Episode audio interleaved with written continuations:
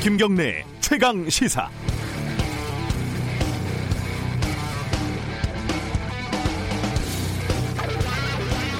제가 주말에 실제로 마트를 몇 군데 가보니까요. 평소와 다르게 없는 물건이 두 가지가 있더군요.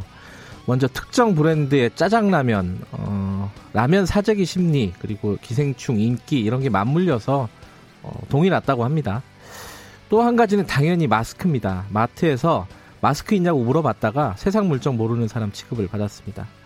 요즘 인터넷 검색에 재미를 붙인 제 딸에게 온라인으로 마스크를 한번 사봐라 이런 미션을 줬더니 역시 불가능했습니다. 모조리 품절이었고요. 언제부터 언제부터 판매한다 이런 예고만 잔뜩 스크랩을 해왔더군요. 대부분의 마스크 공장들이 24시간 풀 가동하면서 마스크를 찍어내고 있다는데 그 많은 마스크는 누가 다 먹고 있는 걸까요? 어, 중간 유통업체에서 사재기를 하면서 공급량을 조절해서 가격을 올리고 있다. 이런 설명이 설득력이 큽니다. 실제로 적발되는 사례도 늘고 있고요. 매점 매석이라고 하죠. 요즘 들어서 허생전이 소환되는 이유입니다. 그래도 허생이 사재기를 해서 떼돈을 번 건 갓을 만드는 말총 그리고 제사 지낼 때 쓰는 과일이었다고 합니다. 사람 건강이나 생명과 직접적으로 관련된 물건을 사재기했던 건 아니었죠. 마스크를 매점 매석하면 2년 이하의 징역에 처한다는 조항이 새로 마련됐지만은 이윤을 위해서는 사람 생명도 바칠 수 있는 잔인한 자본의 논리를 쉽게 이길 수는 없을 겁니다. 개인의 합리적인 선택, 쉽게 말해서 이기적인 선택을 전제로 설계된 수요와 공급이라는 단순하고 강력한 시장의 함수 앞에서 공공의 이익이라는 명제는 공자님 말씀에 불과하죠. 정부가 이른바 공적 마스크를 대규모로 공급을 하고 있고 군과 학교에서 3월달 사용분으로 비축해 놨던 분량을 일부 시장에 푼다고 합니다. 이 공적인 가치가 이윤과의 싸움에서 승리를 할 수 있을지, 공공이 시장과 힘겨루기에서 우위를 점할 수 있을지, 우리 사회의 공공 영역의 힘과 수준이 어느 정도일지 걱정도 되고 우려도 많이 되는 상황입니다. 3월 2일 월요일 김경래 최강 시사 시작합니다.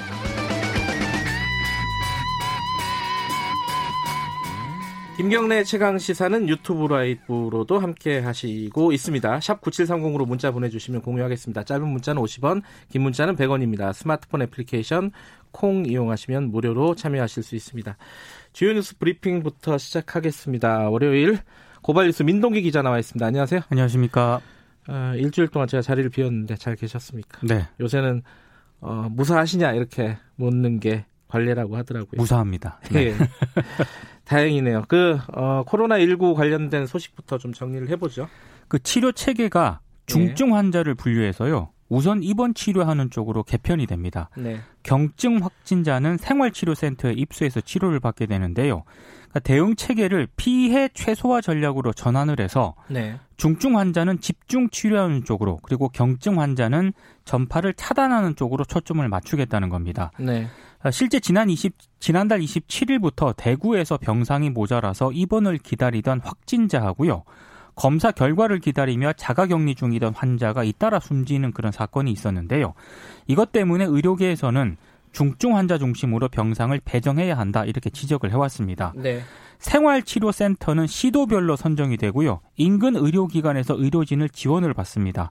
생활치료센터나 병원에 들어가기 전까지는 자택에서 병실 또는 시설 배정을 기다리면서 보건소의 관리를 받게 됩니다.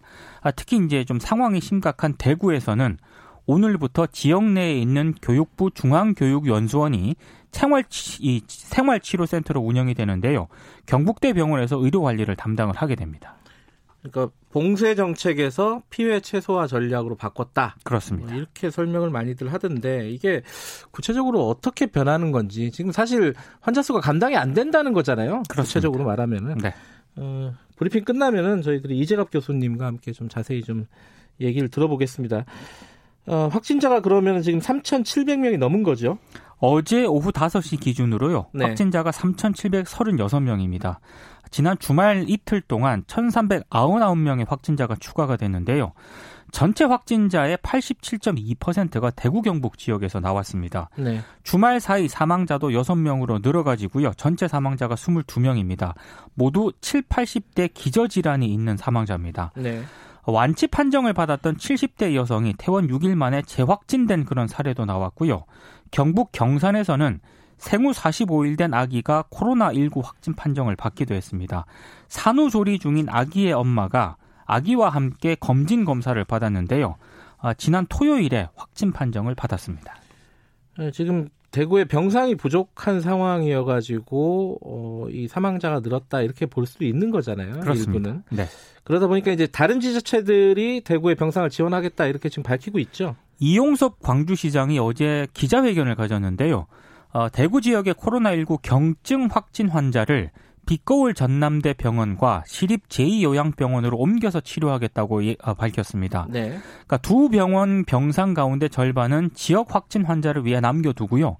나머지 절반에서 대구 지역 환자를 치료하겠다는 그런 입장이고요. 오고돈 부산시장도 이 경계를 넘어서는 연대와 협력이 중요하다면서 병상을 지원하겠다는 입장을 밝혔습니다. 네. 앞서 박원순 서울시장도 대구 경북 중증 환자들을 서울시립병원에 모실 수 있도록 하겠다라고 얘기를 했고요.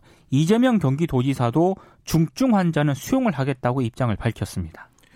아, 대구에 병상도 부족하지만 이 의료진도 굉장히 지금 과로에 예, 사실 그게 좀 심각한 문제입니다. 예, 은하님이 어, 의료진 분들 응원한다 모두 힘내시라는 문자를 보내주셨는데 어, 저희들이 3부에서 대구의 의사분을 한번 좀 연결을 해서 지금 상황을 좀 자세히 들어보도록 하겠습니다. 네. 어, 신천지 관련된 얘기 좀 들어볼까요? 그 신천지 교인들이 지난 수개월 동안에 우한에서 수십 명이 입국을 했다 이렇게 지금 어, 알려지고 있어요. 특히 이제 그 일부가요. 네. 지난 1월에 중국 우한을 방문한 것으로 확인이 됐습니다. 1월이면은 그 신종 코로나 바이러스가 확산될 때잖아요. 그죠? 그렇습니다. 예. 특히 이제 신천지 대구교회 집단 감염 경로가 아직 명확하게 밝혀지지 않은 상황이기 때문에 네. 이 사실이 좀 주목이 되고 있는데요. 일단 중앙방역대책본부는 1월에 우한을 방문한 신도 규모는 공개를 하지 않았습니다. 네. 법무부가 지난 8개월 동안 우한에서 한국으로 입국한 신천지 신도가 42명으로 잠정 집계됐다고 밝혔는데요. 네. 신천지는 이만희 총회장이 코로나19 진단 검사를 또 받았다고 밝혔습니다. 그동안 이만희 총회장이 다른 교인들처럼 자가격리한 상태로 지내고 있다고 입장을 밝혔는데요. 또 호소문도 냈거든요. 신천지를 범죄 집단화하는 시도를 멈춰달라 또 이렇게 요청을 했습니다. 종교 집단이 종교 단체는 또 일반 단체랑 좀 논리가 다를 수는 있는데 그래도 좀 먼저 어, 협조하는 모습을 좀, 그렇습니다. 어, 적극적으로 보여주는 게 먼저 아닌가 싶기도 해요. 물론 네. 이게 이 말도 맞는 말이죠. 범죄 집단화 할 필요는 없죠. 지금 상황에서. 네. 어, 아까 제가 마스크 얘기 잠깐 했는데 지금 마스크 때문에 난립니다. 그 우체국에서 오늘부터 판매를 한다면서요? 원래 오후 2시부터 판매하기로 했는데요. 네. 시간을 앞당겨서 오전 11시부터 판매가 됩니다. 네. 당일 판매 수량도 입구에 안내문을 붙이기로 했고요. 다만 제주 지역은 오후 5시에 그리고 도서 지역은 도착 여부에 따라 판매를 하기로 했습니다. 네. 오후에 근무하는 시간제 우체국이 있거든요. 이 시간제 우체국은 오후 2시에 판매를 할 예정입니다. 아, 판매 마스크 수량은 1인당 5개로 제한을 했고요. 네. 가격은 개당 1,000원입니다. 전국 하루 판매 물량이 65만 개인데요. 하루 판매 물량과 가격은 제조업체와의 협의에 따라 매일 달라질 수 있습니다. 네. 아, 오늘 마스크 사는 줄이 또 우체국으로 많이 서겠군요. 그렇습니다. 다른 소식도 좀 알아보죠. 그 세월호 참사로 희생된 학생 아버지가 또 숨진 채 발견됐다고요?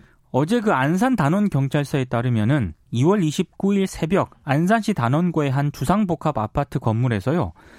에, 단원고 학생의 아버지가 숨진 채 쓰러진 채로 발견이 됐습니다. 네. 경찰이 CCTV 영상을 통해 에, 이 아버지가 극단적인 선택을 한 것으로 보고 있는데요. 네. 유서는 아직 발견되지 않았습니다. 지난해 12월 27일에도 역시 승용차 안에서 세월호 참사 단원고 희생자의 아버지가 숨진 채 발견이 됐는데요. 네. 아, 계속해서 좀 안타까운 사건이 좀 발생을 하고 있습니다. 어, 사건은 마무리가 돼도 트라우마는 계속되는 거죠. 그렇습니다.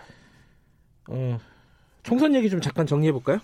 더불어민주당이 어제 윤건영 전 청와대 국정기획 상황실장을 서울 구로일 지역구에 전략 공천을 했습니다. 네. 미래통합당이 김용태 후보를 공천한 곳입니다. 부산 북강서을에는요. 어, 총선을 앞두고 영입을 했던 세계은행 선임 이코노미스트 출신 최지은 박사를 전략 공천을 했고요. 경기 의정부 갑에는 소방관 출신 오영환 씨를 전략 공천을 했습니다. 네.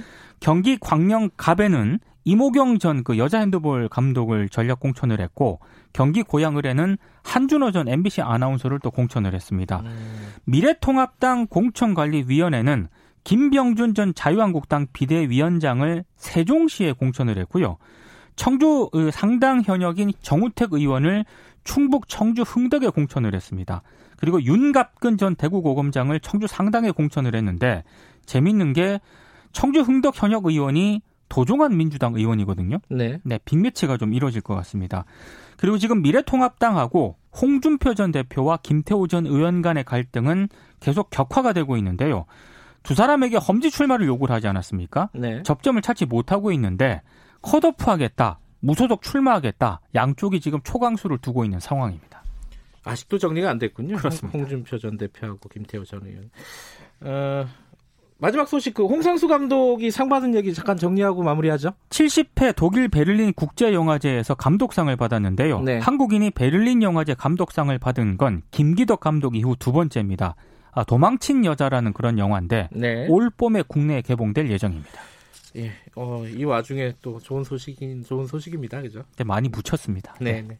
여기까지 듣겠습니다. 고맙습니다. 고맙습니다. 고발 뉴스 민동기 기자였고요. 김경래 최강 시사 듣고 계신 지금 시각은 7시 31분입니다.